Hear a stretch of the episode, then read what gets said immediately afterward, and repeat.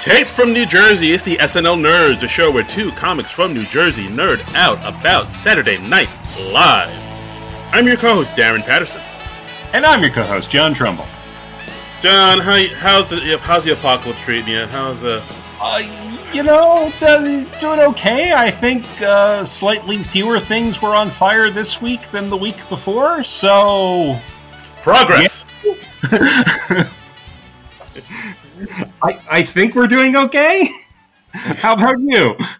Uh, good. Not as many fires. Uh, the insanity uh, is becoming the new normal, I guess.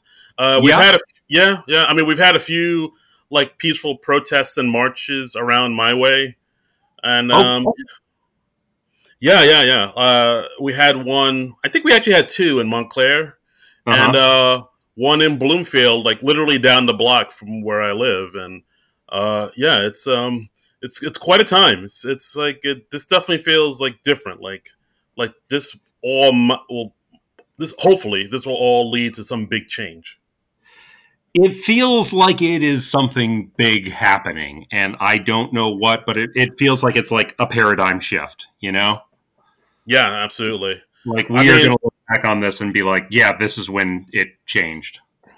Yeah, like I mean, I, I remember like it wasn't that long ago where just saying Black Lives Matter was like a controversial kind of statement, but now yeah. I see it on commercials and uh, you know just in advertising and just you know uh, companies tweeting out like, "Hey, Black Lives Matter." Like now it's like kind of it's kind of just like become commonplace now. It's like, oh, Sesame Street was tweeting it. Yeah. Like, I mean, when you've lost the Muppets, I think it's it's safe to say that you are on the losing side of history. Thank you. Even Elmo knows. Elmo's woke. Yeah, exactly. I mean, uh, the, you know, Sesame Street Children's Television Workshop, they've always been pretty progressive and pretty yeah. pretty woke about that stuff. So, yeah. Yeah, so kudos to them. Elmo, stay woke. Thank God for Muppets. That's all I got to say. Yeah, they're, they're they're the uh, they're the guiding force for all of us. I, I, feel. Yeah, I mean, I know that's probably a controversial statement in this day and age, but uh, thank God for Muppets. oh man, you feel like somebody on the other side of things is like, oh, Muppets aren't the the guiding force of anything. It's really about uh, I don't know, uh, spitting image puppets or something like that. Or, I don't know. I'm, I'm trying to think.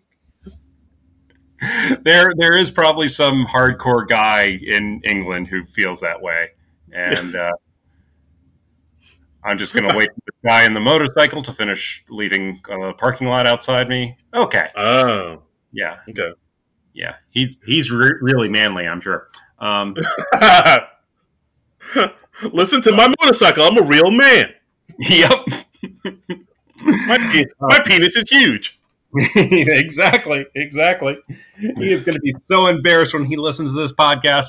Oh. Oh, zing. Motorcycle dude. That's right. We got you. We zinged you.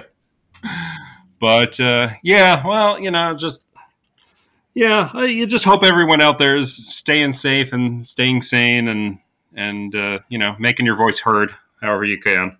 Exactly. Just uh, stay safe and make the change you want to see in the world. And uh, I don't know. This is this is unprecedented times. I feel like we're living through history. Actually. Yeah, it, it really does feel that way. And uh, and speaking of history, this is a really bad transition, but uh, it's the best one I got. We're uh, we're we're going back to the 1960s, to, back to 1969, a not at all chaotic year, uh, to cover Austin Powers' "The Spy Who Shagged Me." That's right. Movie came out June 11th. Uh, yeah, we're, we're, in June right now. June 11th, 1999. Uh, directed by Jay Roach, written by Mike Myers and Michael McCullers uh, $33 million budget, made 206 mil. This was a big old hit. I remember this being like a, a huge, huge, huge, huge hit. Yeah, and it was, you know, the first Austin Powers movie, it, it did okay in theaters. It didn't do really great. It wasn't like this huge mega blockbuster hit. I think most of its audience discovered it on home video, on like what back then would have been VHS, um, or, or airing on cable or, or whatever. So it really primed the pump for a bigger sequel. And I remember with the sequel, there was a lot more in the way of merchandising and stuff like that. They were like Austin Powers action figures. I think I still have a few of, of the ones I got. There, uh, McFarlane Toys did some really nice Austin Powers action figures, and they had little sound chips with dialogue from the movie and stuff. Oh, nice, man. Yeah, I remember this movie came like uh, I think we said it on the when we talked about the first Austin Powers movie. Like I saw that one at home on VHS. Like I rented it from the library. I didn't see it in the theater because I don't know for some reason it just didn't grab me. But mm-hmm. uh, yeah, I was one of those people. Once I saw it on VHS and I liked it, and I saw the second one, Spy Shagged Me, in the theaters, and like I loved it. I remember, I still remember like people howling with laughter at like certain parts. Yeah, yeah. I I have a pretty strong memory of of seeing this one in the theaters too. Yeah. Uh, there was well this is this is a, as good a place as any to to tell this story. Uh, this is the movie that that introduces the character of Mini Me, uh, played by uh, Vern Troyer. The, yes, rest in uh, peace. Rest in peace. Uh, and he, so he's like a miniature clone of Doctor Evil, and he and he was this big hit breakout character from this movie. And I remember I went to see Spy Who Shagged Me with with my girlfriend at the time, and sitting on the other side of me was like this this teenage girl, and she was just really taken with Mini Me. And several times throughout the movie, she kept going, "Oh, I want one! I want one!" I wanted to turn to her and just be like, that's not like a Furby. That's not like a pet. That's a person. That is a human being there. that's yeah. That's a man. That's a, a human. Yeah, I'm sure yeah. he's gotten. I mean, I'm sure, like you know, he had gotten that his whole life. Like people just walk up to him and pick him up like he's an Ewok. Be like, "Oh, you're so adorable." It's like yeah, I'm, a, yeah, I'm a, uh, grown ass man. I, I even like doing research for this this week's episode. I discovered that uh, uh, Seth Green even said that like uh, Vern Troyer was getting a lot more attention from women on the set than he was. wow. Yeah, like a uh, yeah. So, yeah, I mean, I mean, just because like no one had ever seen anybody like him, like even I mean, if, if even if you go all the way back to like Hervé Villechaize, like he's mm-hmm. he was a shorter person like Mini Me was even shorter than him. So it was just like, wow, yeah, he, he was what, like two feet eight inches? I think. I think I saw that when I was looking it up. Yeah, that's but, like uh, that's unheard of.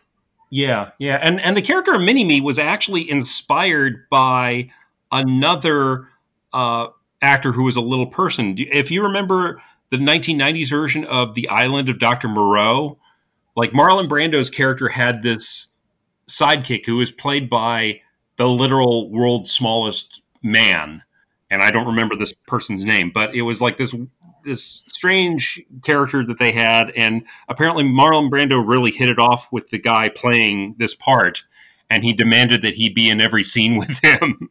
so oh, Mike well, saw the the this, and he was like, "I'm going to adapt that for my Austin Powers sequel," and so that's how he ended up getting Mini Me. Oh, is that where it came from? Yeah, yeah. Well, yeah. I mean, I I never saw Island of Doctor Remember of Doctor Moreau.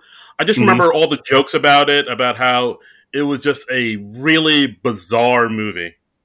Yeah, there's a there's a good documentary about that uh, about that remake of Island of Doctor Moreau on Netflix and about how it all went wrong, and it it is just such a weird, bizarre story. It is worth seeing, even if you haven't seen the movie. I've never watched that movie either, but I was riveted by the documentary, man.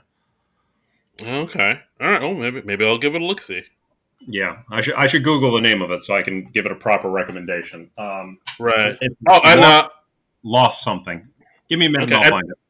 Okay, and I'm I'm also googling. Uh, yeah, Vern Troyer was two feet eight inches tall, which is Boom, nailed it. I mean, Dude, well done. Nothing but net. Okay, but uh, yeah, I mean, yeah, this movie was a huge. This is like the movie that made Austin Powers mainstream. I believe. Like yeah. after this movie came out, you definitely saw like a lot of Austin Powers Halloween costumes. A lot of people saying mm-hmm. "Yeah, baby" and "Oh, behave" just ad yeah. nauseum. I mean, this was like, yeah, this this put Austin in the in the spotlight. The documentary, by the way, it's titled "Lost Soul: The Doomed Journey of Richard Stanley's Island of Doctor Moreau." So Richard Stanley was the original director on that, and he was like fired partway through filming, and that's when they had like some cast changes and stuff, and all sorts of nuttiness happened. And uh, yeah, it's on Netflix. Check it out. Oh wow! Okay, look at that. Look at us giving uh, recommendations and whatnot. That's right. We're we're we're trendsetters. We're movers and shakers. yeah, we're yeah vaguely important. I I guess I don't know. I can't even do this with a straight face. Oh. you're you're just you're laughing as you say it. Yeah, no, even I don't take that seriously. Oh boy. All right, so yeah, let's get into this movie. Um, yeah, let's so, go. Yeah, yeah. So yeah, we open up with like a Star Wars type of scroll across the yeah. screen where they just you know it it opens with everything that happened in the first movie.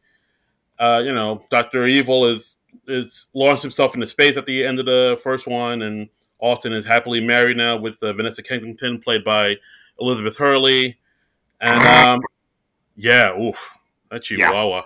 Yeah. and uh, and uh, yeah, so then we cut to actually no. First, it starts off with um, we find out that Doctor Evil is still in his big boy's uh, spaceship, but then he escapes mm-hmm. in a little escape pod and goes back to Earth. And then yep. it cuts. Then it cuts to Austin in the honeymoon suite with Vanessa Kensington, Elizabeth Hurley, and they've just had a uh, a roll in the hay, a a, a sexual romp. Yes, there it goes. Yeah, and um, we're going to be saying that word a lot. So yeah, baby. Yeah, like uh, I, I, didn't even know that. Like in England, the word "shag" is equivalent to the word like the word "fuck." It's like yeah, it's, yeah. It's a, they, there was some apparently some question as to whether or not they could use that title, but this this helped uh, the word shag become seen as less offensive in the UK. And uh, th- there's also some interesting uh, stuff on the IMDb trivia page about what they titled this movie in various other countries. We can get into later. Um, all right, let's do that. okay, all right. Well, I didn't know that. Look at us yeah. learning. Um, mm-hmm. Yeah. So and so they're they're happy. They're in love. Austin and Vanessa. But then uh, Austin notices that Vanessa is like acting very strange. She's like kind of glitching a little bit. Yeah, when he um, remote control, she starts like speeding up or pausing or, or muting or, or being uh, uh, dubbed into Spanish, and he he discovers. Uh, and then and then Vanessa tries to kill him. She's she gets the the machine guns out of her jubblies and tries to kill him. And uh, he discovers that the love of his life, Vanessa, was a fembot all along. Right. So yeah, and then like we we find that she's a fembot sent to her by Doctor Evil, and like and then she has a bomb in her head, and she blows up their their uh their honeymoon suite, and Austin Powers is devastated for like a minute, and then he says, "Oh, the love of my life, the woman who taught me to love and that monogamy was groovy, is a fembot all along." But that means I'm single now, yeah, baby. And then we go to the opening scene of Austin Powers dancing naked for for no real reason through the hotel lobby. Yeah, with with uh, the opening credits covering up all his uh, naughty bits, and uh, very yeah. fun opening to the uh, to the movie. Even though I I I gotta say I have some problems with Vanessa being revealed as a fembot. I know it's just a gag, but it really makes absolutely no sense with what the first movie established. None at all. None, None at all. Like we, I mean, yeah. We we see Vanessa as a human throughout the movie. We see her like on the phone with her mother in the first movie. She has a mother, unless her mother yeah. was also fembot. And then and then like later in the movie in this movie, Austin brings it up to Basil Exposition. He's like, "Ah, yeah, we knew." Um, and it's like, well, wait, you know, maybe maybe give your number one spy guy a heads up about that, Basil Exposition. Yeah. I mean, I, I, I totally understand what you're saying, but I think that was done to sort of set the tone of the whole movie going yeah. forward, saying this is just going to be a fun, goofy movie. Nothing in this movie should be taken should be taken seriously don't overthink anything in this movie. Like even at one point, like later on in the movie, mm-hmm. like Basil exposition look straight into the camera and saying, "It's best if you don't overthink it. Just have yeah. fun." Yes. Like yes. so, yeah. So anything that goes on in this movie, don't over. If you do overthink it, then you're like, "Wait, that doesn't make sense. That doesn't connect to this." It's just, it just sets the table, saying this is just going to be goofy, dumb movie. Enjoy yourself. Yeah. And I get that, and I accept that it is just a nonsensical thing and they're just emulating the bond movie formula where he's got like a different love interest in each movie so of course you have to get rid of the the woman he married in the previous movie as quickly as possible um, but as a nerd i have to hyperanalyze this stuff so that's that's what we do i'm, I'm with you man i'm with that you. is what we do and i just had to say yeah it, it is very funny no, it doesn't make sense. And there and that is not the last thing in this movie that doesn't make sense, but it is a oh, funny it's, it's not the first thing and it won't be the last. Yeah. And uh, then we after that we catch up with uh, Doctor Evil and Scott Evil, and they are on how how nineties is this? They are on the Jerry Springer show. Dude, remember? Um, remember when Jerry Springer was like a thing, like a yeah. huge that show ran forever. That ran that show ran in like until well into the 2000s, I think. I think it's still on, isn't it? I don't think it is. Um, let me. I'll, I'll look it up. Give me give me a minute. I'll, I'll find out all about the Jerry Springer show. Okay, but yeah, like I remember, like Jerry Springer was a big deal back in like the late '90s. Like it it was on all the time. People made references to it and jokes about it. Uh, there was a movie, Ringmaster, all about the Jerry Springer show. It was like, okay, okay, remember that? Yes. Okay, Darren, I want you to take a guess. Hmm. The uh, I will tell you this: the Jerry Springer show has ended. What? What year? What year do you think it ended? Uh I'm gonna say 2008. Add 10 years. It lasted until July 26, 2018. Oh! has been gone for less than two years. I, ju- I really didn't know. I had no idea. Like I remember, like I did. I'll admit I was a little into the show. Like just the spectacle of it was just like you know I'd never seen anything like it. But I remember there was this one episode that came on, and after it, I was like, "This is getting too ridiculous. I can't watch it." It was an episode where um what was it? Oh, uh the topic was uh like little people who were in the Klan. Oh god. I'm not I'm not making this up. And like they had like a a little person who was a KKK member and like his daughter came on and then the daughter was like, "Oh, I have a surprise for you, dad." And like, "This is my boyfriend." And the boyfriend came out in the black guy and then they start making out and everybody's like, "Oh, Jerry, Jerry!" And like, of course, the Klan member is like all angry and upset. And after that, I was like, I should I should stop watching this. This is this can't be good for my brain. That was that was your limit. That was yeah. Yeah. The, the show ran from September of 1991 to July of 2018. 28 seasons, 4,969 episodes. Uh, God wow. damn. wow. Uh, this is America. That's we're dumb. We're, we're, so. What were we even talking about? We're so dumb. I don't know. I think I lost some brain cells just thinking about the Jerry Springer show for this long. But anyway, Doctor Evil and Scott are on the Jerry Springer show trying to work out their fractured relationship and and the, the theme was like my dad is trying to take over the world or my dad is evil or something like that and and it's it's a typical Jerry Springer episode and and I this is an interesting thing. I found out like just looking at this sequence in the movie, I was assuming, oh, they went to the Jerry Springer set and they they shot it on the Jerry Springer set. No, they recreated the set of the Jerry Springer show, and they they shot it Uh, on on the studio lot apparently because oh, I, wow. I, I found a behind the scenes thing where Jerry Springer's like, oh yeah, this is very very close to our set. There are a few little things that are off, but it's really really close. Okay. So you think there was like some you think there was like some Jerry Springer purist that was like, no, this isn't the set. Well, I I imagine it was just cheaper to fly Jerry Springer out to California to shoot that and then recreate the set than to fly the whole cast and crew out to uh, where wherever they shot the Jerry Springer show. um, and yeah, so I just I found that kind of interesting. So uh, we're not looking at the genuine Jerry Springer set. Uh, boo! I want authenticity. yeah, but I think they had the real bouncer on there. So oh, that's pretty neat. Yeah, it looked like All the right. same guy. I don't know. I never watched too much Jerry Springer, but uh, but uh, wow. uh, we we got uh, Doctor Evil and Scott, and they're bickering, and and Doctor Evil's belittling Scott, and he's like, "You're quasi evil. You're you're you're the diet coke of evil. You're just one calorie, not evil enough."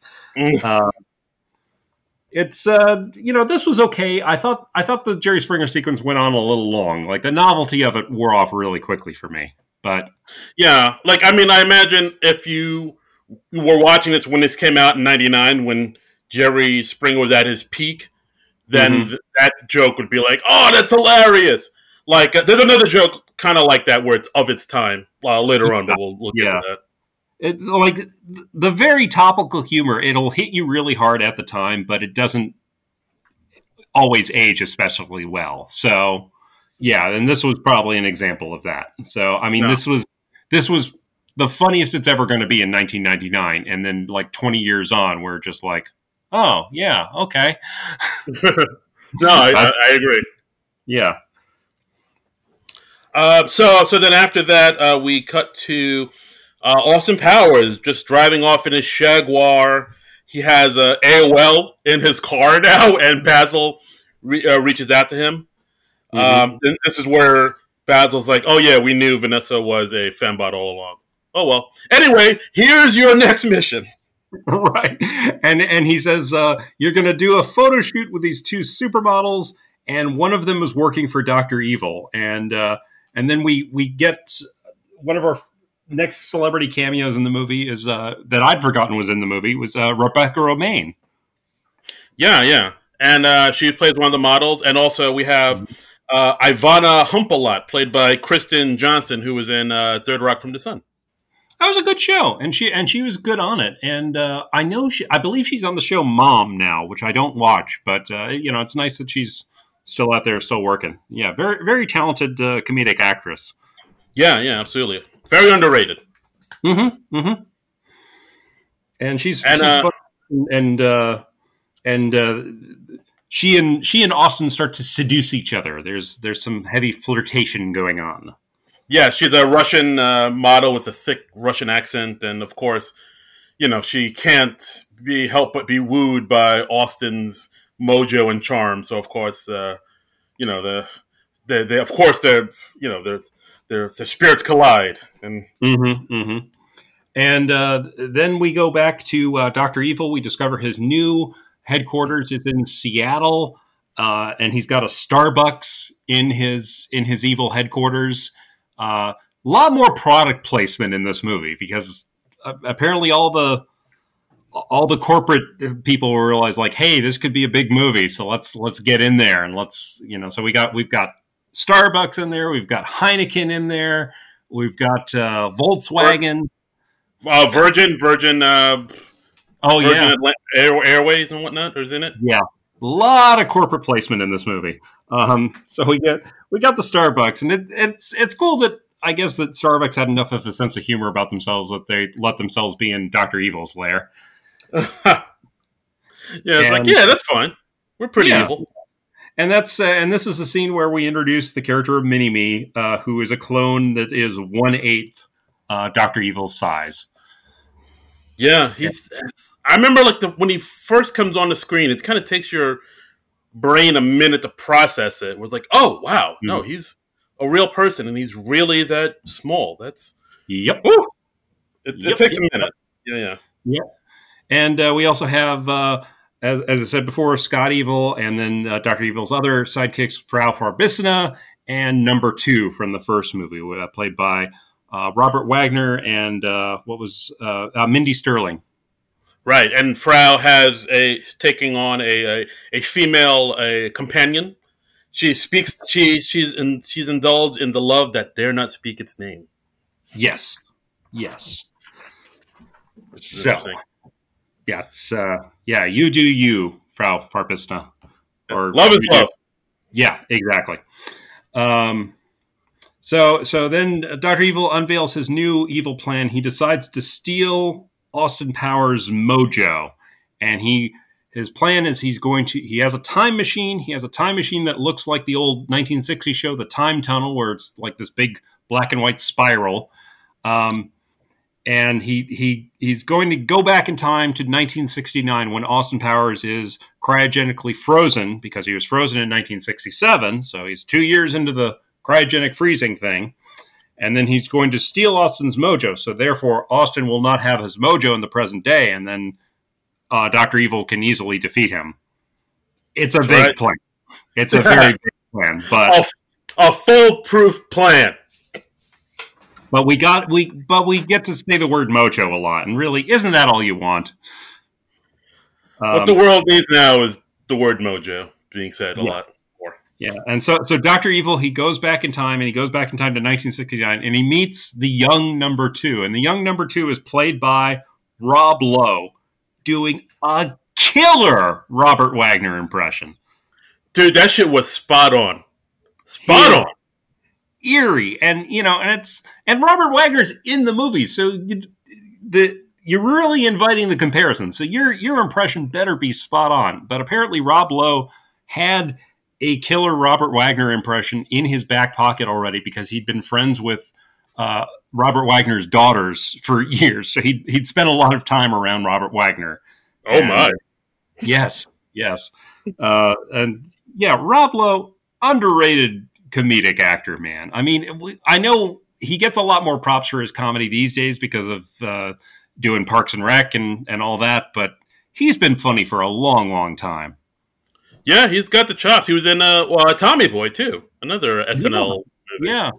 And you know, like just the other day, I listened to Rob Lowe. He's about to start his own podcast, and he was guest starring on Conan O'Brien's podcast. And he he broke out a killer Cary Grant impression. He had a Cary Grant story where he wow yeah he was he was like friends or, or dating uh, Cary Grant's daughter, and he tells the story about going over to Cary Grant's mansion to watch his after school special that was like his first big credit, and and and Cary what Grant is there and. And he's like, Young man, you're going to be watching this in my bedroom, so don't get any ideas. Oh wow! I need to listen to that episode now. That that totally threw me threw me for a loop. It's a good one. It's a good one. Yeah, I, I, I like Rob Lowe. He's he's a talented guy. He's got a good sense of humor about himself. He tells great stories.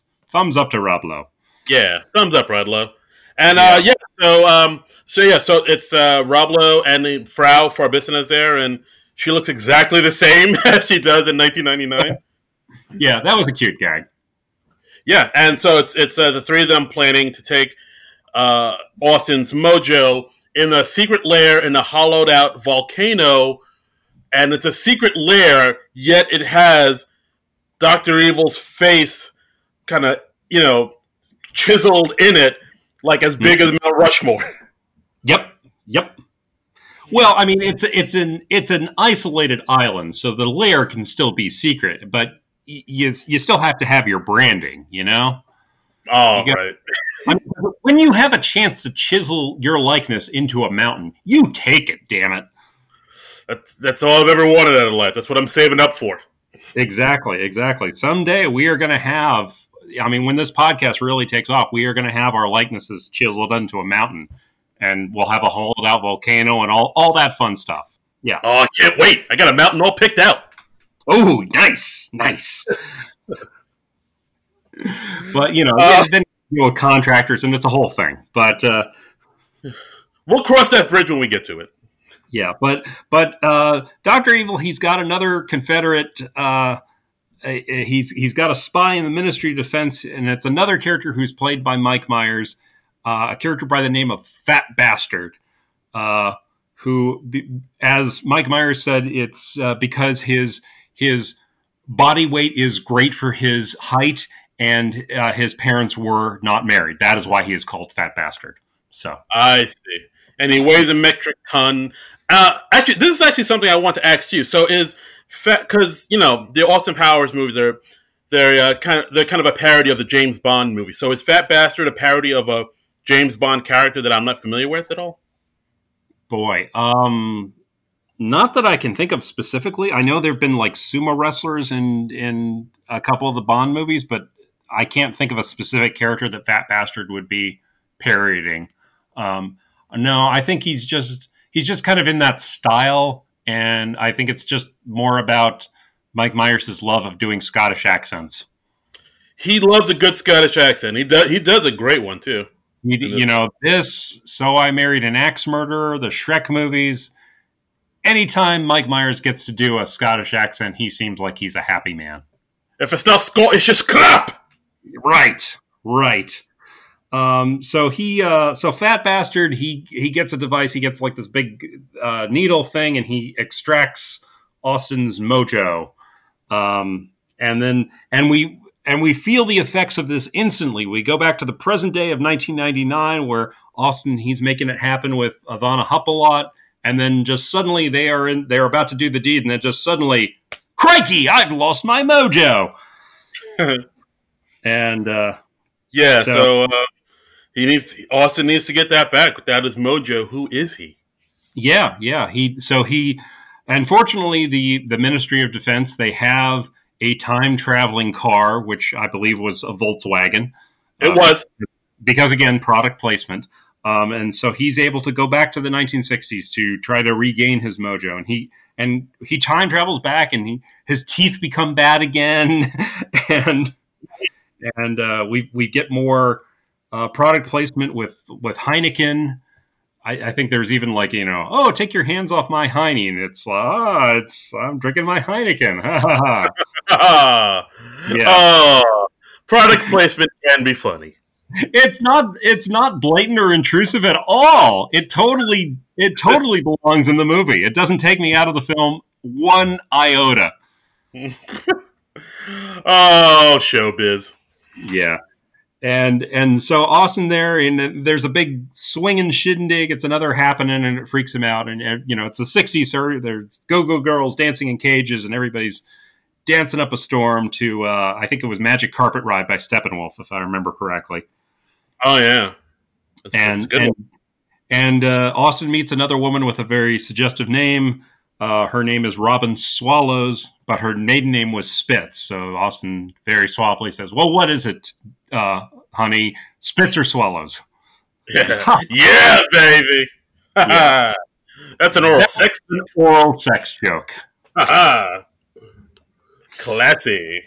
yes. Um, and then we meet uh, our our female lead of the film. We've got uh, Heather Graham as Felicity Shagwell, who we soon discover is as an agent for the CIA. Yeah, like remember when uh, Heather Graham was just like everywhere for a while, like in the late '90s. Like she was she was the it girl for a bit.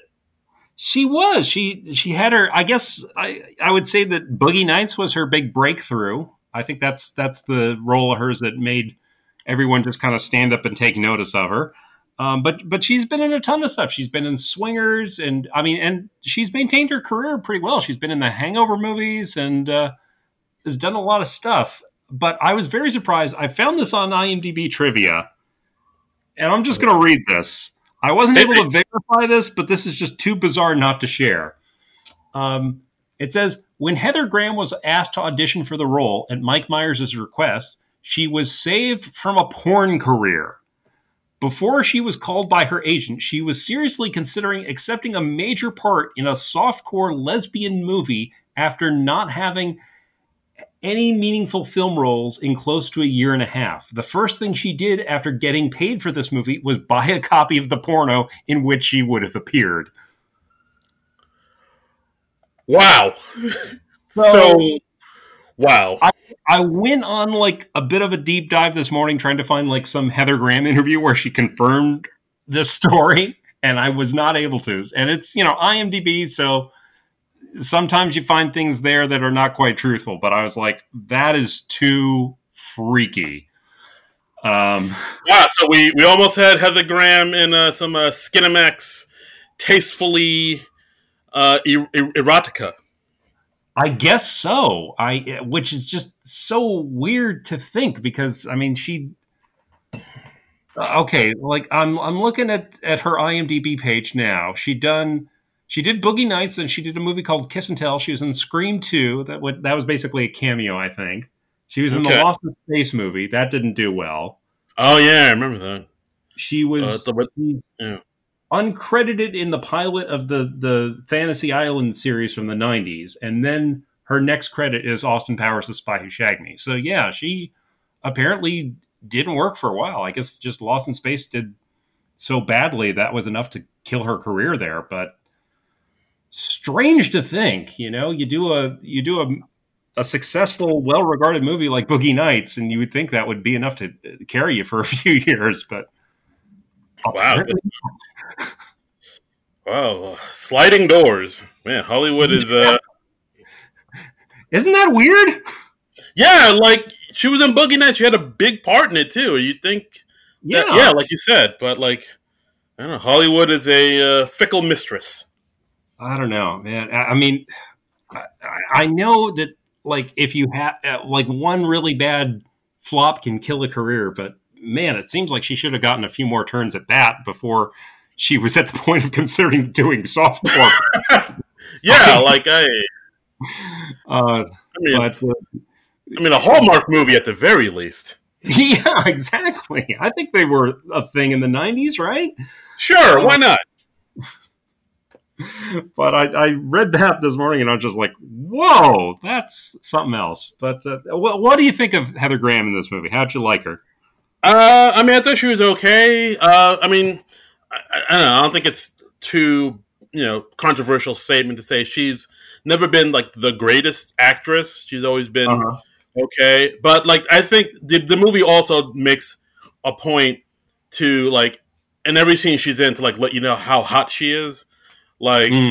that seems to be the driving force. Like every scene is like, wow, she's really hot, right? She's super hot. Look how hot she is. That's that's pretty hot, and, and um, that seems to be the, the driving force of uh, of her role in this movie. But yeah, I think she's okay.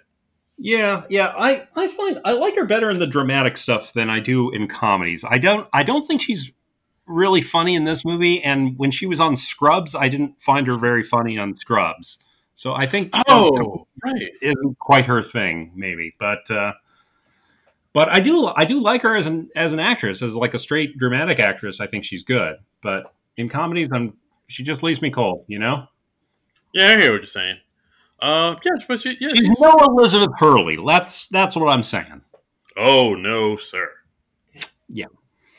So, uh, um, so so anyway, uh, yeah, Austin's at this this uh, party, and he discovers that that Robin Swallows uh, is working for Doctor Evil, and and the, there's a, a little uh, another Bond homage when he sees like an assassin reflected in her eyeball, which is a gag they used at the opening of Goldfinger, and uh, and uh, he he Robin Swallows dies of her own hand basically of after trying to kill Austin, and, and Felicity Shagwell gets Austin out of his jam, and they they go driving off together.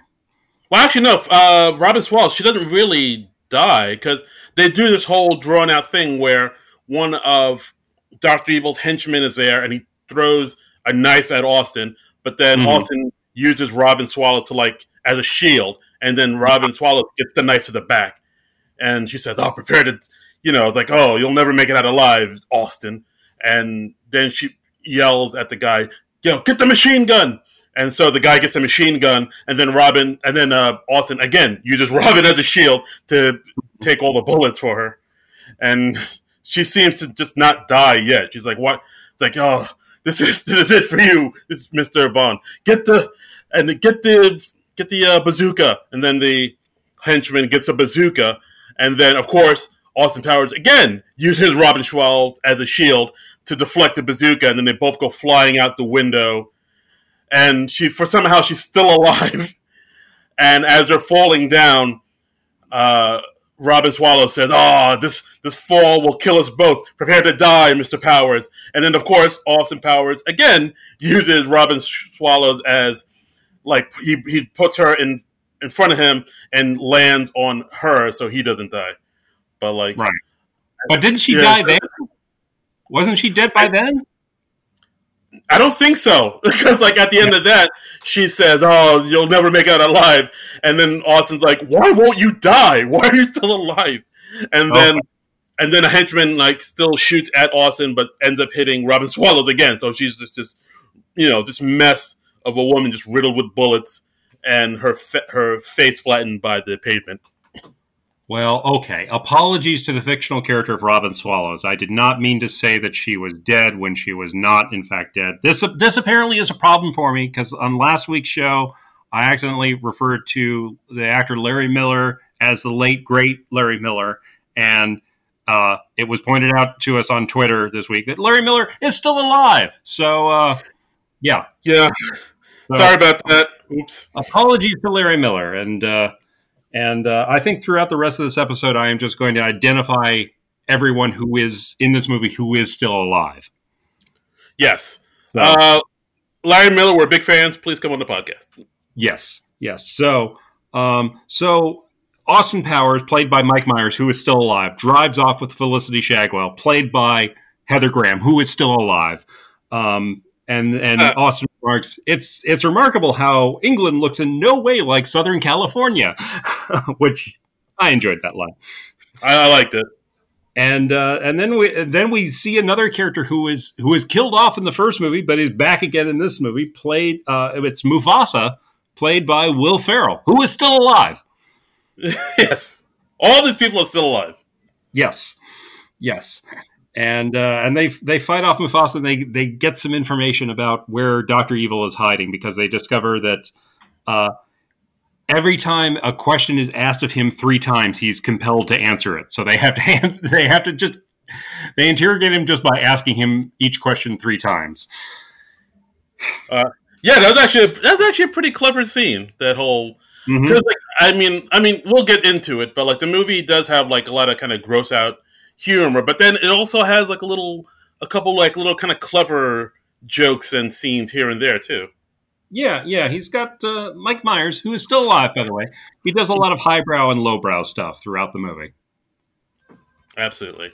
So uh, yeah, so it's this thing where Mustafa, like he, like if you ask him a question, he won't answer it right, or he won't answer, he won't give you the answer you want until mm-hmm. you ask it for a third time, and that's like it's like a tick with him. He's like, oh, I, I hate being asked questions, you know, three times in a row. So I'll just answer you truthfully the third time. Right, right. And yeah, so he goes right from no, no, I'll never tell you, and then he's asked a third time, and he's like, oh yeah, here, here's here's what the deal is. Um, uh, meanwhile, Doctor Evil he drinks Austin's mojo, which is like in liquid form, um, and he oh yeah, uh, fat yeah, fat bastard delivers him the mojo uh, mm-hmm. in a in a little tube, and uh, he makes a statement like earlier in the movie. He he tells about how he ate a baby, and that comes, which is very strange thing to say. But like then he comes back saying he once he delivers the mojo to Doctor Evil, he sees Mini Me and he wants to eat Mini Me, like yes. you know, get in my belly. Yes, and he starts singing that old Chili's uh, jingle uh, for baby back ribs. Dude, when I. Dude, like when I saw that in the theater back in '99, that joke killed with the audience I was seeing it with. Those commercials were omnipresent in 1999. Yep. Like the audience was like, "Oh, I know that jingle. That's from the Chili's." Ha ha. Yes, I recognize that reference. Ha ha ha. That's familiar uh to me. I think that's funny. Yeah. Uh, so so Doctor Evil he drinks the Austin Powers mojo, so he's he's got the sexual magnetism of Austin Powers, and he seduces Frau Farbissina, um, and you know we to the tune of uh, "Let's Get It On," and uh, and and Frau Farbissina is like, "Oh no, I is this going to affect our working relationship?" And he's like, "Don't worry, baby, I I won't let things get weird." And yeah yeah, and, and uh, then Doctor Evil and Frau uh, shag, as they say. Yeah, they do the deed. Um, uh, meanwhile, we've got we cut back to Austin and uh, Felicity, and they're go they're they're partying in London's uh, Carnaby Street, which was the hip happening place in the in the 1960s, and and we got another cool celebrity cameo in the movie. We got Elvis Costello and Burt Bacharach Dude, the great like, and the great Burt Bacharach. Who, dude, when uh, I saw when I saw the scene, I was like, "Oh, John's gonna love this scene." Yeah, yeah. I mean, that's that's one of the the coolest things. And um, Elvis Costello and Burt Bacharach both still alive, by the way. Both still. Thank God. If they if, if we lose either one of them, I don't know what I'll do. I will I will freak. I will yeah, Burt Bacharach is still with us. He is 92 years old, God bless him. And yeah. Oh, wow. And and uh, you you you want to get their uh, the album that they did together. It was uh, uh Painted from Memory. Great great album. Uh, they they done an album around this time. It came out in 1998 and it's great songs that they wrote and performed together. Wonderful oh. wonderful oh. stuff. I didn't know that. Wait, so is it all like covers or it's all like original stuff? Uh, let me see. Let me see. I got the. Uh, it's um, the, there. It's original stuff. It's like all new stuff. Yeah. Oh, wow, I didn't know that. Well, uh, in this movie, uh, we have Elvis Costello and Burt Bacharach doing one of uh, Burt's old hits, "I'll Never Fall in Love Again," which was an old uh, Dionne Warwick song. Mm-hmm, mm-hmm, yeah, and and I I also want to give a shout out to Elvis Costello's sideburns in this scene. They they are amazing. They are truly a thing to behold. They are just these lovely mutton chop things that look very apropos for 1969. Uh, we salute you, Elvis Costello yeah. sideburns. Yeah, remember when like sideburns made a big comeback like in the 90s? Like they were a, a thing for a while. Yeah, Luke Perry. He got the he got the long sideburns on the 90210, and that became the big trendy thing. I remember that hitting when I was in college. Yeah, I think I'm pretty sure. Like I had that, like the sideburns, like a goatee going on, uh, mm-hmm. a bowling a bowling league shirt. Just yep. wear wear when you're going out to the club. I was I was styling and profiling. That was that was the tradition of the time. That was the style of the time. We we grew out the sideburns, we grew the goatees, we put on the bowling shirts, we went out swing dancing. We, yeah, uh, yeah we we did all that. Yeah, maybe if you're a real badass, you get a wallet chain. Yeah, exactly, exactly. Yeah, o- only true '90s kids will remember this. Yeah, right. This this podcast episode will also be released as a BuzzFeed quiz later on. So, uh, so look out for that. Oh, here's hoping. Yes.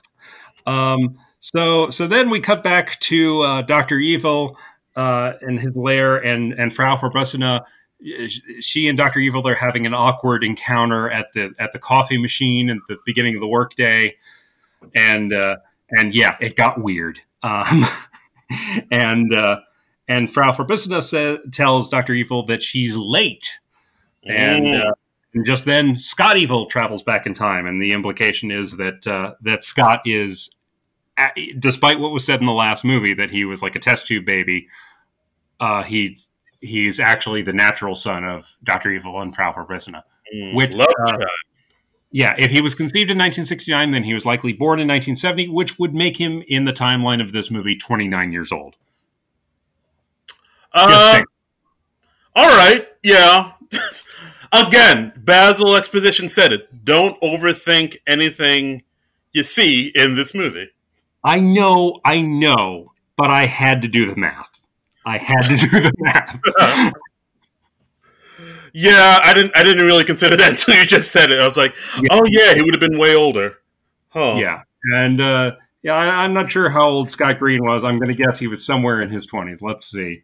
Uh, or, or, Seth Green. I'm sorry, I, I don't know. I'm mixing up the actor and the character's name here. Let's let's see how old Seth Green. He was born in 1974, so he would have been uh, 25 max when this movie came out. So not not too far off. Okay, yeah, the just possibility, but uh, yeah, just, but uh, he didn't really look 25, is what I'm yeah. saying. Suspend disbelief. You know, theater of the mind, John. Uh, yeah, I am. I am. Okay. Okay.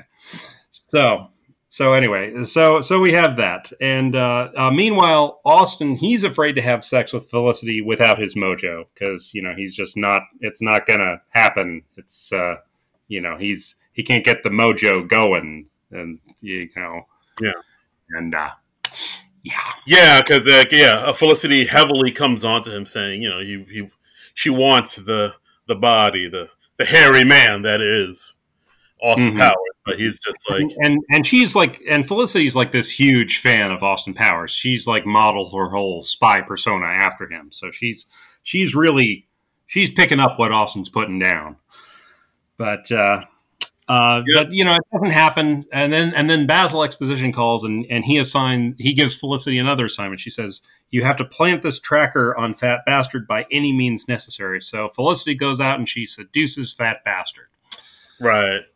Uh, I mean, they don't show it, but they just show the two of them in bed, and she's smoking a cigarette, and he is uh, shirtless in what might be one of the grossest things I've ever seen. Just like just eating chicken, just you know, grease and hair all over his body. It kind of reminded me of uh, what that Monty Python movie where the, that fat dude in the restaurant. Sure, was, sure, and meaning a life, yeah, but with a yeah, it was, yeah, it was it was truly repulsive. Yeah, yeah. A lot of it's Mike Myers in a fat suit. There's lots of folds of fat. There's like gross things going on in his on his body. You don't. Yeah, it's it, it is not a pleasant scene to watch. But uh, yeah, yeah. So. But uh, but yeah, through that, uh, like he like kind of bends over to like get some more food, and when that happens, that's when uh, Felicity is able to shove the tracking device up his uh, beehole, and I guess he thinks nothing of it. He's just like thinks that she's playing.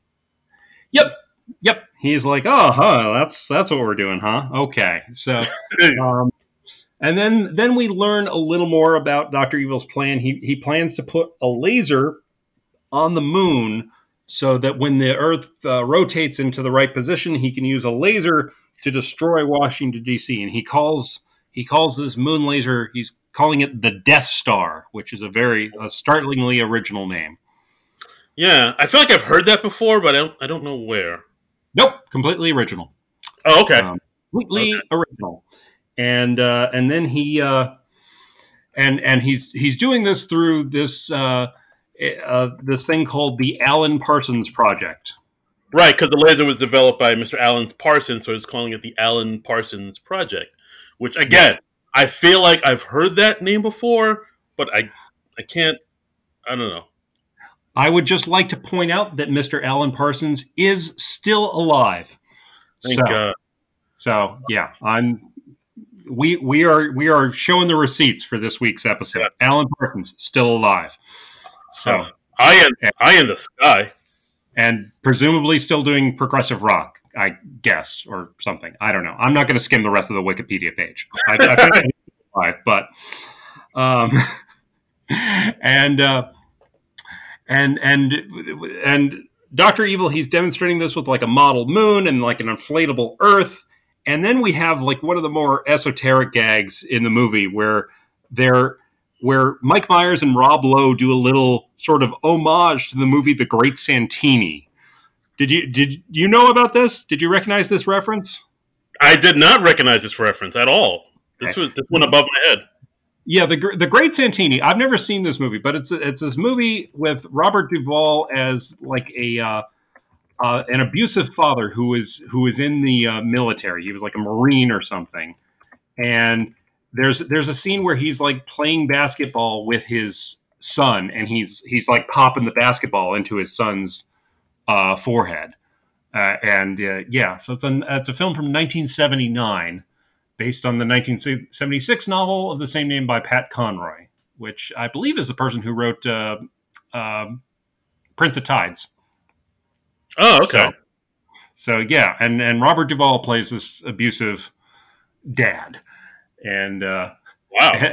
So, so, they're they're doing like a beat for beat uh, homage to the basketball scene in The Great Santini, which is one of the famous uh, scenes from that film. I I had no idea. Wow, I gotta.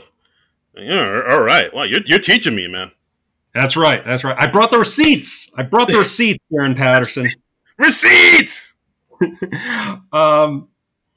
So that, then then we go back to to uh, the Ministry of Defense, and they've got they've got a stool sample from Fat Bastard. Which, right, cause, yeah, because they were following him with the um, with the with tracking oh, device. Yes, and yes, like and took it to a bathroom, and yeah, he left he left a floater. Yeah, and then they were like, "No, we have to get a stool sample." And like, what when they said that, I was thinking, "Why? Why do we have to get a stool sample?" I I was like, "All right, I guess we got to get a stool. Joke for the next scene, Darren. All right, I'm sorry. Yeah, ba- yeah. Basil told me not to think, and I went ahead and yeah. thought. That's yeah, yeah, um, yeah. So, like back at headquarters, we've got the fat bastard stool sample in this giant uh, beaker right next to the coffee machine, as you do, as you as do, you do, as you do. And then, and then, of course, you know, Austin comes in and he's and he pours himself a cup of what he thinks is coffee. It's actually a fat bastard stool sample. So, you know, you know wackiness ensues. Um, because they think it's coffee, but it's actually shit. Yeah, I do. I they they actually they milk the setup for this a little longer than I'd remembered. Like we we actually have like Austin pouring creamer into the cup, and like you think he's going to drink it a couple times before he actually does. And I was like, oh, okay, that's that's not bad. I thought I thought they'd made the aftermath of of it because like you know he drinks it and then he's got like the brown crap all over his face. Mm. And he's mm. like, oh, it's a little nutty, and you know this coffee tastes like shit. And ha ha ha. I didn't yeah. but uh, no. Again, I'm pretty sure when I saw this originally in '99, this joke killed in the audience. Probably, probably. I, I I don't generally go for the poop jokes. You know, yeah. he's I'm not, drinking. I'm not, I'm not, big on the gross out humor. I hear you. I just find it gross. I don't really find it funny typically. Yeah. he's drinking poo poo. Yeah. But but they find something in Fat Bastard's stool that lets them track uh, Doctor Evil's hideout to this remote jungle island, and uh, just go with it. You know, it's the poop led them to the island. Okay. Uh, yeah, there's something that yeah uh, they were like, oh no, there's something in the stool that can only be found on this island, so this must be where Doctor Evil's secret lair is. I, yeah, I was like, don't don't think. Basil told me not to think. I'm not going to think. I'm just going to go with it. Yeah, yeah. It's just the you know the logic. It's I mean it's just the plot is there just to string the gags on. So don't don't judge it too harshly. So so they go to the island and oh oh I I, I should note another cameo. We we we see Doctor Evil threatening the U.S. president, and the president in 1969. Uh, despite what you may have thought, it was actually Tim Robbins. So yeah. Who knew? I mean, they don't say the president's name, but part of me was thinking, hmm, I wonder if that's President Bob Roberts. I mean, it, couldn't, it couldn't have been. It like, could. Maybe Bob Roberts got a hold of a time travel machine, traveled back to the 1960s, and beat Nixon for the Republican nomination. And that is now in my head canon. Yes. I wouldn't put it past him. It was President Bob Roberts. Yes. Yeah, I, am just putting it out there. I'm just asking questions, man. I did like how uh, Doctor Evil. He's like, you know, if you don't do what I say, this is going to happen, and then they just show a clip of the White House blowing up from the movie Independence Day. Um, yeah, that was very funny. Um, that was, yeah, because that movie had just come out, or like you know, it was fairly yeah, recent. yeah, just like a, a couple years before, and um, uh, so so Austin and Felicity they go to Doctor Evil's island, and we have uh, we have uh, Heather Graham dressed up in like the white bikini, like Ursula Andress and Doctor No, and then of course we have Austin in the same white bikini because it's it's funny when men cross dress. men and ladies, men and ladies clothing. That's hilarious to me. He's because he's very hairy and he's got a lot of body hair coming out from the bikini and stuff. And yeah. You know. and yeah.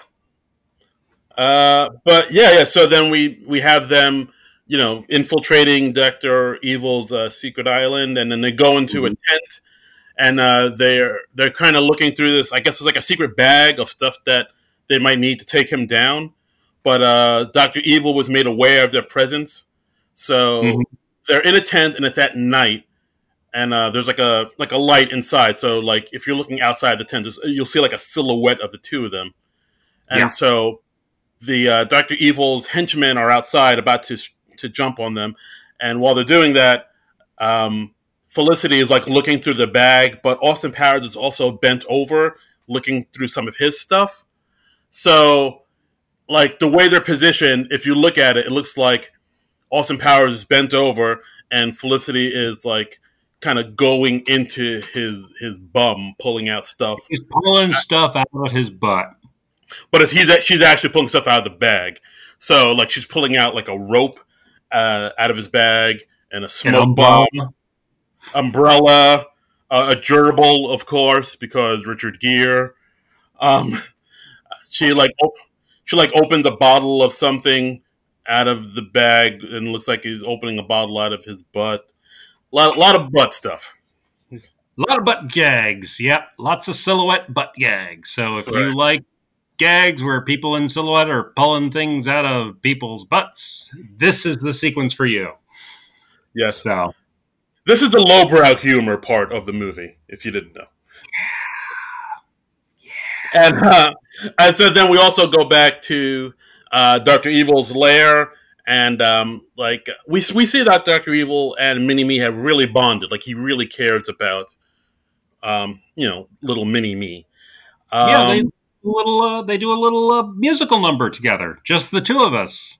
Yes, the Will Smith song, which was big in '99. Uh, again, again, like again, this is another thing that is only timely in the time frame of 1999. That Will Smith just the two of us song. Because like I remember when they this song when this scene came up, people in the audience were like, "This is hilarious," because this song just came out.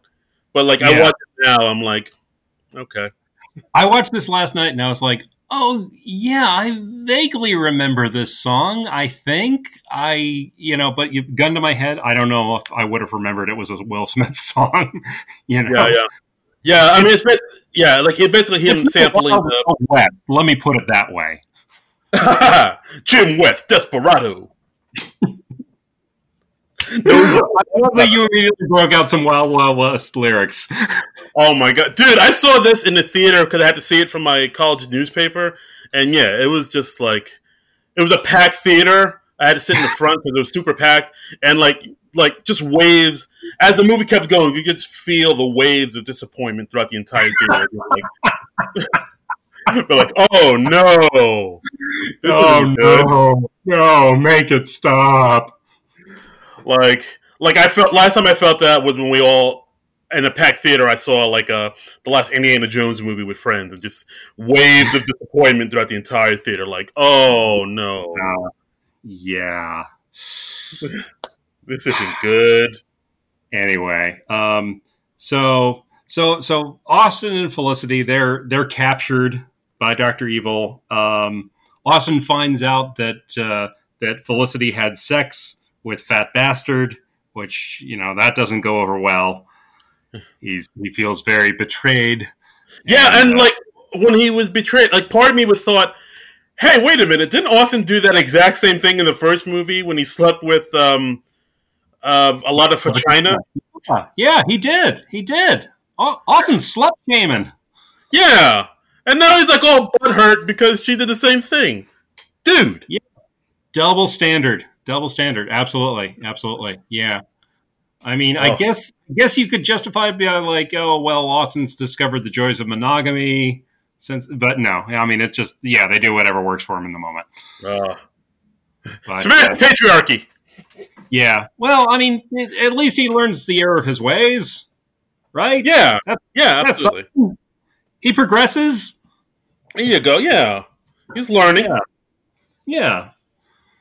So uh, yeah, then then they, we we put uh, Austin and Felicity into a death trap. Um, you know where where they're they're in a little uh, they're in a thing above lava, and right. the lava's get them. Right, this right. I stopped taking notes on the movie. So oh, okay, all right, all right. So all right. So basically, what happens is, um, yeah, yeah, they're in like a little uh, a, a trap where the floor is about to kind of go away from them, and they're about to fall into lava.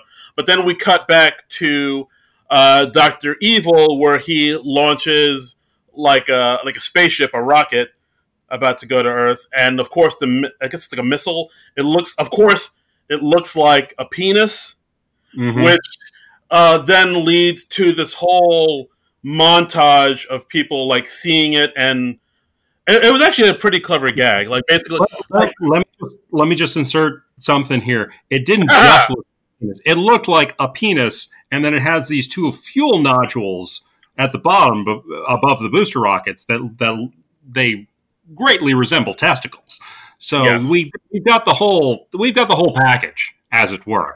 We've, we've, got we've got the rocket shaft, and then we've got the two the two globular things towards the bottom. So we've we've got you know we've got a twig and berries situation here happening. Yeah, and uh, so then what happens is uh, that gets launched into you know going towards Earth, and then we go to uh, I guess it was like NASA or something where we mm-hmm. see uh, Clint Howard, you know the, the great, great, Clint. Howard, still alive by the way still alive, and uh, he lo- he's looking at it, and he's like, "Sir, I see something on our radar. It looks like a gigantic," and then it cuts to like somebody else, and then it cuts to yeah. like uh, uh, David Koechner, who's also makes a quick appearance in this movie. Yeah, where yes. he said, and he's like an air fighter pilot. So when Clint mm-hmm. Howard says, "Oh, it looks like a gigantic," it cuts to David Koechner and say, "Dick, do you see this going on here?" The Dick, yeah. come in, Dick, and it's like, "Oh, that looks like a gigantic." Willie, and then yeah. it's, it's, Willie Nelson saying, "Hey." It's like Willie, do you see that? And like it, it's just it's this ongoing gag where it, they just take all these names for penises, and like, if there is a slang term of penis that you are aware of, they probably use it in this sequence. I mean, it's it's you know Johnson and Woody, and we have a cameo from Woody Harrelson, and yeah, and yeah, they they pack them all in there. Uh, right. Yeah. So, but pack but but they do get very clever and creative with it. So I I did enjoy this sequence. It is it is pretty funny, you know. Yeah, it, it's again, but it's but it is pretty funny and pretty clever. Yeah, yeah. I thought this was like one of the like one of the more highbrow parts of the movie. It's like, oh, that's actually pretty clever. Yeah, and and we had an, an unexpected cameo in there. We we got to see the late great Fred Willard again, Fred Willard, he he's in the movie for like literally a second because at this point, Austin and uh, Felicity. Oh, we, we, should get back to it. So they're uh, Austin yeah. and Felicity Shagwell when they're in the little easily escapable uh, trap. They're able to get out. Felicity shows the guard guarding them her breast, and of course, mm-hmm. once a man sees a woman's breast, he's like, "Ga ga ga, mama, me want, me want," and of course, he goes after her and like he falls into the lava, and the two of them escape easily. Yes, yes. So they so then once uh, once Austin and Felicity find out that Doctor Evil is on the moon, they're like, "Well, we have to go to the moon now," and so they're they're able to catch a ride through NASA and uh, take a rocket ship to the moon. And Fred Willard is uh, one of the people at NASA saying, "Oh, three, two, one, lift off." He's literally in the movie for like a second, and that's all. Yeah. The, he had like one line, and then the, you well, see it for a minute. But it was, it was so nice to see Fred Willard, particularly because I wasn't expecting it, and I I really like that uh, he's been in in the movies we've been watching uh, two weeks running now. So right, R.I.P. Fred Willard. Yes. One of the greats. He is no longer with us. Unfortunately, not. No. Yeah. Right.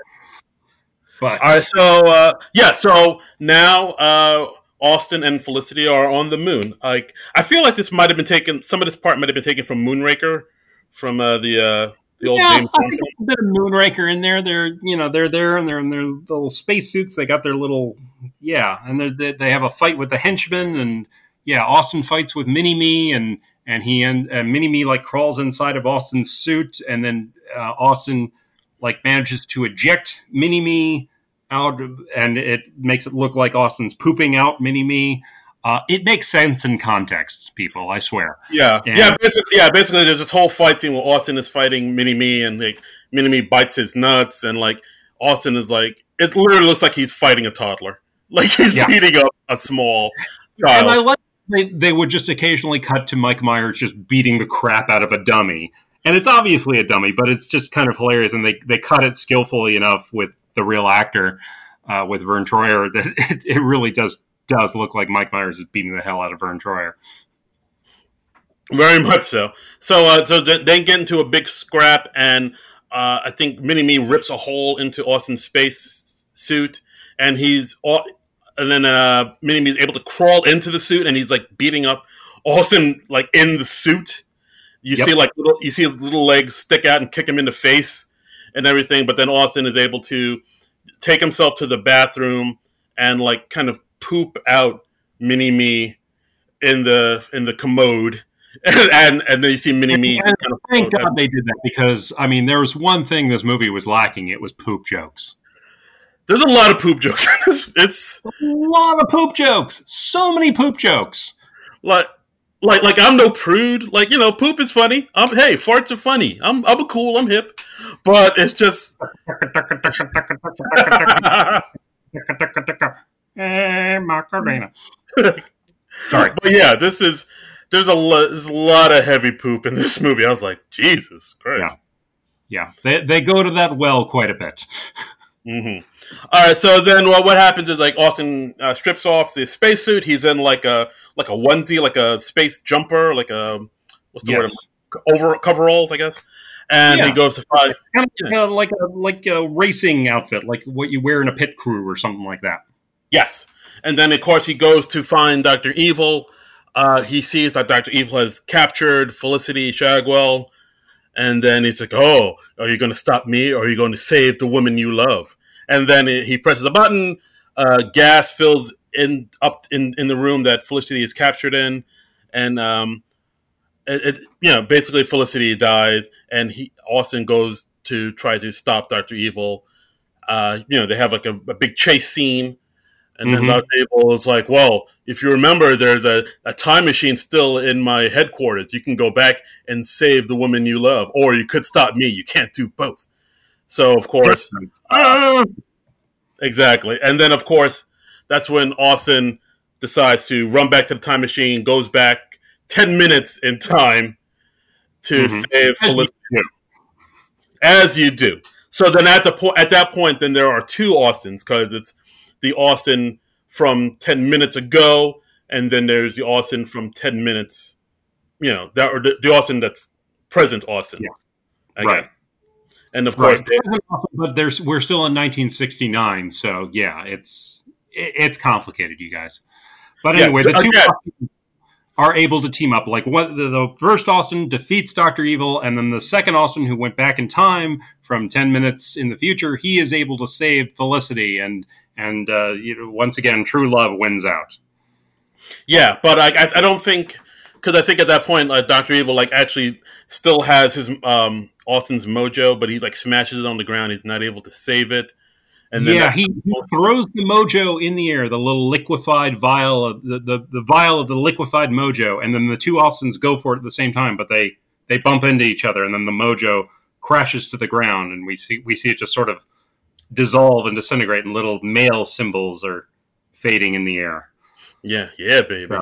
And uh, but then that's when Felicity is like, "Oh, you never needed it. You've always had it in you." You know, like mm-hmm. uh, like Dorothy in the Wizard of Oz type of thing. And yeah, uh, and she's very sweet. She's like, "Look, you've you've got your mojo. You've had it all along. You've you've saved the day. You've defeated the bad guy, and you're definitely going to get the girl. So you you've got it. You you didn't need that mojo. You you have mojo. Your mojo yeah. is inside of you." Yeah, that's the thing I've noticed. Like throughout this whole movie, like he said, "Oh, my mojo's gone," but he never acted like he never had his. Like he seemed to have his mojo throughout throughout the whole thing. Like he was never. Less, True. I mean, he's still he's still like very cocky. He's still making all the sexual innuendos. He's still like competently doing all this stuff throughout the movie. About the only thing he can't do is uh, have sex. Apparently. Yeah, he's so, got the he's got the limp wang. yeah, I guess so. I guess so. Yeah, they could have done a little more with that. Like maybe he wasn't as good of a spy without his mojo, or he didn't, or or even just because he didn't have the same sort of confidence. Yeah, they could have done a little more with that. I agree. Yeah, he seemed totally fine. It was like sh- there's no, there's no, there doesn't seem to be any absence of mojo. So like, what are we doing here? There's also some mojo stuff going on throughout, and uh, yeah, I think they lied to us. Oh dear. Oh, you're telling me this movie's a lie? Oh, yeah, this movie based on a lie. Oh dear. All right, so um, so of course the um, the moon unit that they're in, the moon unit Zappa, which is another joke they make. Uh, mm. it, it, it, looks like it's about to blow. The whole place is about to blow up. Uh, Darth Evil makes his escape, and uh, they get out of there, and they, they've saved the day. And um, yeah.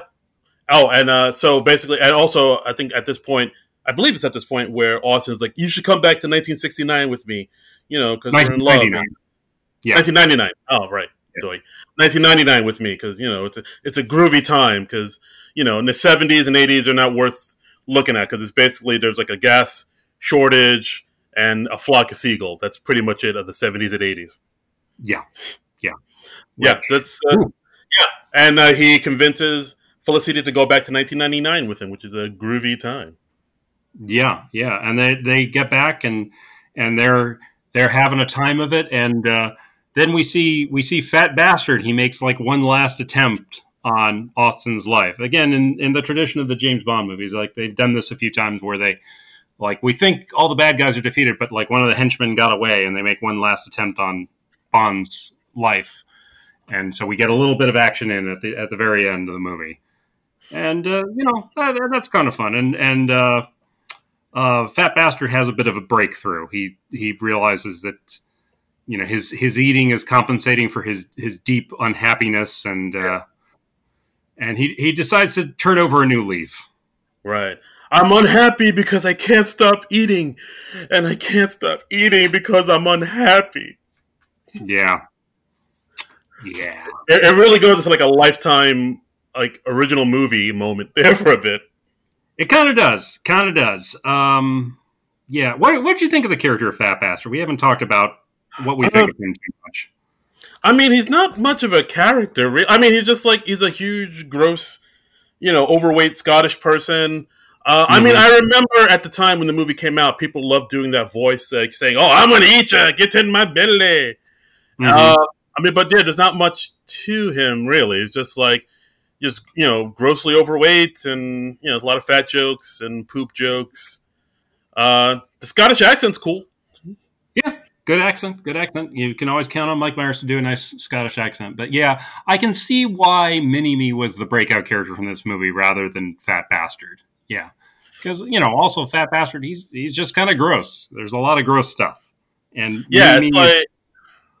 Yeah, yeah, Mini Me is adorable, and but yeah, Fat Bastard. Like I think he's a little it's he's so gross that it's like off putting. Or it's just like, yeah, oh. it's, yeah, it's, it's, a lot. It's a lot. Yeah. It's a lot to take. Yeah, a little fat bastard goes a long way. Yeah, indeed. And uh, yeah, and that's the movie. Like, uh, I believe uh, Felicity kicks him in the in the balls. Uh, he kicks Fat yeah. Bastard in the balls, or, or the mommy daddy button, as he calls it. yeah. Yeah, and, uh, and uh, you know, all's well that ends well, and and we find out, uh, of course, that Doctor Evil survived to fight another day, and he's he's in space, and that the the Wang uh, spaceship even picks up uh, Mini Me because they were like, well, we got a hit character here, and we're gonna want to put him in the next sequel. Fat bastard, not so much. You're fat bastard. You're good. You just sit back down. Uh, yeah. Okay. Well, no, no. Don't call us. We'll call you. Yes. We'll exactly. call you fat bastard.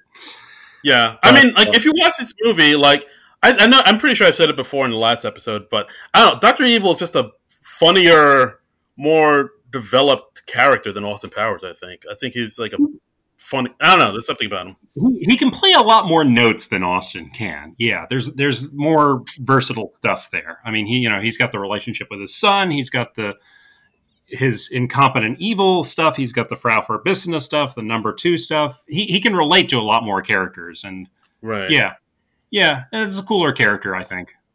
Yeah, and now he has the mini me connection where yeah. like there was that that one scene where uh mini me put like a skunk in Scott's bed because like mini me and Scott have a very contentious relationship.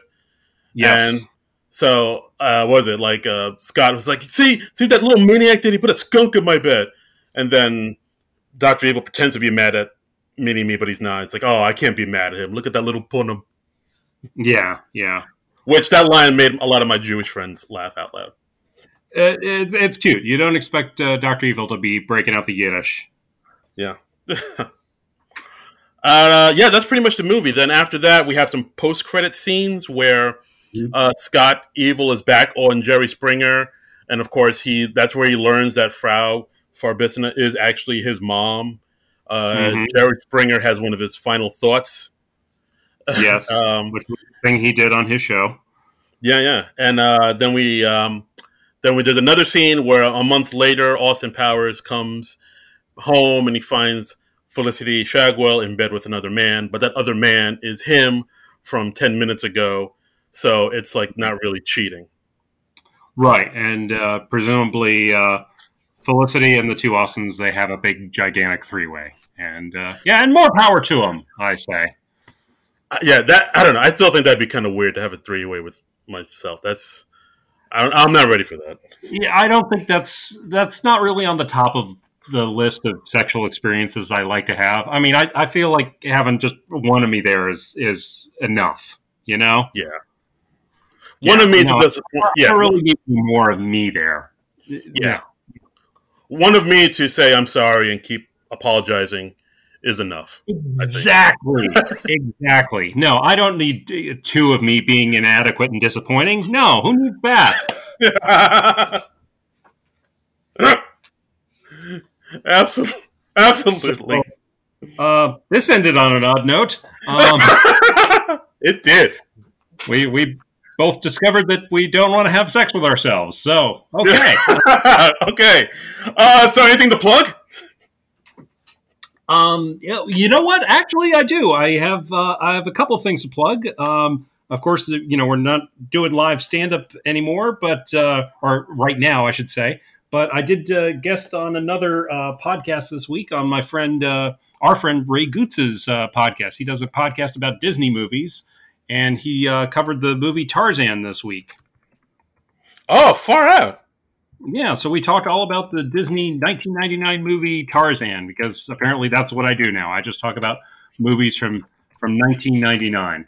That's you found your niche. Yeah, yeah, and it's uh, it's uh, Gootz's Disney Pod. Uh, it's a weekly show where he covers a different Disney movie each week, and he invited me to do uh, the the episode about Tarzan. So that that just dropped a couple days ago, and it's it's a lot of fun. Okay. Well, I look forward to listening to that and other uh, podcasts where you talk about 99 movies. 1999 yes, yes. Uh, and green- also, uh, a, a, book that I'm in that I have a piece in uh, just came out this week. Uh, it's a book called uh, From Bayou to Abyss, Examining John Constantine Hellblazer. And it's all about the, the character of, of John Constantine, who's, who's a famous comic book character if you if you read Vertigo comics in the 90s. See, I brought it back to the 90s. Okay. and I wrote a, a, piece in there about uh, about his history, and uh, that's that's a lot of fun. Pick it up. There are a lot of good people in that, and it's on Amazon. Uh, just look it up from Bayou to Abyss. So. All right, far out. I'll give it a I'll give it a look. See, that sounds fantastic. Uh, mm-hmm. I don't. I'm I'm not talking about any 1999 movies and on the podcast. But if you want to follow me on Twitter and Instagram, you can follow me at Darin Credible. That's D A R I N Credible. Cool, cool. And you can follow me on uh, Twitter and on Instagram at Trumbull Comic at T R U M B U L L and then the word comic. And uh, you can follow the show page at SNL Nerds Show and uh, you know just uh, let us know what you thought of this episode what what you want us to do for future episodes. We're always looking for ideas and and stuff. But we got we got some fun stuff in the works for upcoming episodes of the show. We got some good stuff cooking people. It's it's gonna it's gonna wet your whistle. Yeah. Do we want to say what we're doing next week? Uh sure. Let's go for it. Why not? What the hey? Okay. Okay. Well you you go ahead Okay. Uh, yeah. Next weekend, uh, we've talked about it. We've thought about it. We've uh, we've crunched the numbers. We've we've talked to the people, and I think we're going to do it, folks. We're going to do an episode on Walk Hard, the Dewey Cox story. Woo! yes. Available on Netflix. We we have been needing more Cox on this podcast for a long, long time. Uh, you know, the people have been clamoring like more Cox, give us more Cox. We can't get enough Cox. Just shoving all that, all those Cox. We we want that Dewey Cox all over us, and so we are we are giving the people what they want. We are giving them the Dewey Cox that they so crave. Jesus Christ! no Dewey Cox. Dewey Cox. People yeah. people make that mistake a lot, but no, it's Dewey Cox. Okay. Uh, yeah. Uh, Dewey. Yeah. Um, movie came out in uh, 2007, I believe. I remember seeing it in the theater, and uh, I think it um, it's one of those movies that when it came out didn't do great, but you know through time it's kind of gained a cult following. People are starting to realize how great this movie is. It still deserves some more love, though. It uh, it is a great movie, and and people, I don't know why it didn't do better than it did. I maybe it was a bad ad campaign. I don't know, but it's a hilarious movie, and I'm really looking forward to us uh, revisiting it for the podcast. Absolutely. Oh, actually, you know what? Uh, if we have a little bit more time, I remember you mentioning that uh, this movie, Austin Powers Spy Who Shagged Me, was under different titles in different. Oh countries. yes, yes. Thank you for reminding me. Okay, okay, this is fun. Okay, so um, as we said, the Spy Who Shagged Me, kind of a risque title, and it didn't necessarily fly with every country. So, um, so apparently, the Norwegian title of the movie is Splonen Spom Spermit Meg, which is a slightly dirtier way of saying the spy who ejaculated on me. Jesus Christ. so the movie was marketed under that title. Um, in South Korea, it was released in South Korea in 1999, but the first Austin Powers movie had never been shown in theaters and was only available on illegal videotapes under the title Incorrigible 007. In order to explain the characters and setting to the audience, the distributor attached Madonna's music video for Beautiful Stranger in front of the theatrical print and summarized the plot of Austin Powers' International Man of Mystery in on screen subtitles during the music video. Uh, the first Austin Powers was eventually released to South Korean theaters for the first time in 2000 under the title Austin Powers Zero. That doesn't uh, sound complicated at all. Yeah, that doesn't. Um, what? That doesn't make any sense.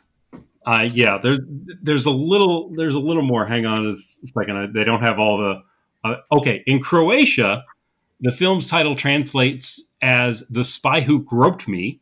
In Brazil, it's "The Spy Good in Bed." In conservative China, it's "The Spy Who Liked Me a Lot." Are you serious? Uh, well, I mean, again, this is the IMDb trivia page. Anybody can put something up there, so yeah, take it with a grain of salt. But if that is true, that is hilarious.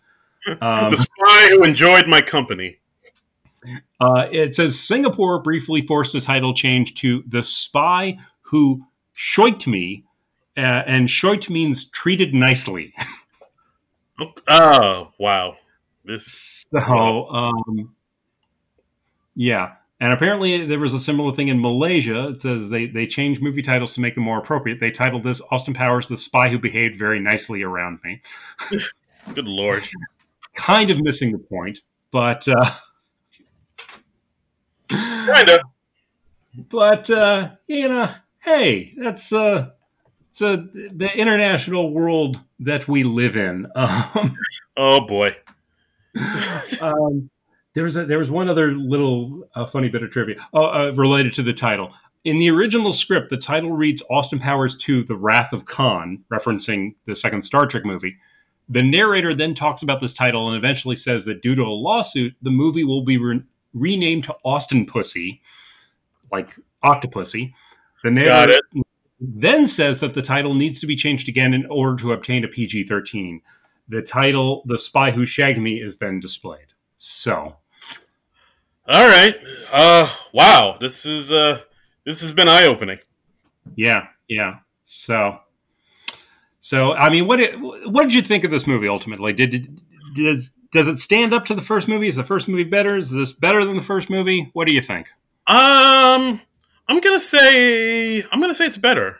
Like I thought. Oh, um, I think so. Yeah. I mean, it's. I mean, yes, there are a lot more it's a lot more product placement and mm-hmm. a lot more jokes that were only funny in that time frame, like you know the Chili's mm-hmm. and uh, Jerry Springer and everything like that. But I mean, for the most part, I, I got a kick out of it. and had uh, some pretty clever jokes, like um, uh, what was it? Like uh, like uh, uh, Mufasa, the Will Ferrell part, I thought was pretty clever, and the uh, mm-hmm. that whole thing about like how the spaceship looks like a, uh, a penis, but like you know, they were just ch- coming up with different names for it, like Woody and whatnot.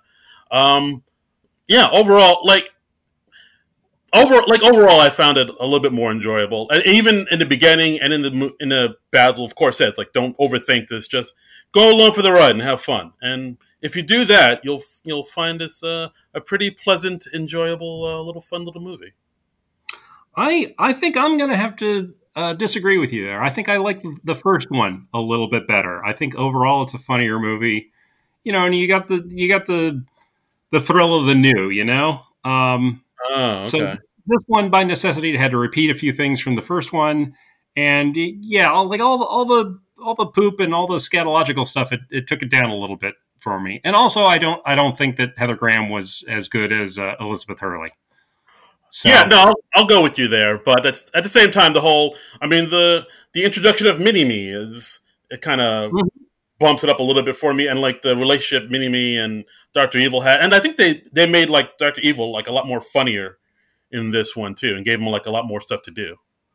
That's true. They did expand the character of Doctor Evil a bit more because he was he was kind of a breakout from the first one. So, yeah, uh, it's an enjoyable movie, but I think I still like the first one a little bit better. Yeah, fair enough. Yeah, I, I will admit this one's a lot more gross out than the first one. So, like, if you really don't like gross out stuff, th- this will take it down a few pegs. Yep. Yep. But yeah. uh, you know, if you want to watch it, uh, don't go to Netflix because Netflix took it away because that we were going to watch this episode and uh, this movie, and uh, the time it came to do the episode. So I discovered this last night. I was like, "Oh, it's no longer on Netflix." Crap. Yeah. so, yeah. I had from Amazon Prime. So uh, Amazon Prime now has 425 of my money that they didn't have before. You're welcome, Amazon Prime yep. So, but yeah, hey, I'm glad I was able to watch it uh, somehow. So, thanks, yeah. Amazon. They use, yeah, they could use your money. They're really struggling right now. I know, I know. Yeah, it's a tough time for Amazon. Won't someone please think of the multi-million dollar corporations? Yes, this little mom and pop operation needs your your help. Yep. All right. Anyway, I th- I think we have talked long enough. So, anything else you want to say before we sign off? Nope. Okay. All right. Well, please join us next week for Walk Hard, the Dewey Cox story. And until then, Nerds out. This has been a non productive media presentation. Executive producer Frank Hablawi. This program and many others like it on the Non Productive Network is distributed under a Creative Commons Attribution Non Commercial No Derivatives license. Please share it, but ask before trying to change it or sell it. For more information, visit non productive.com.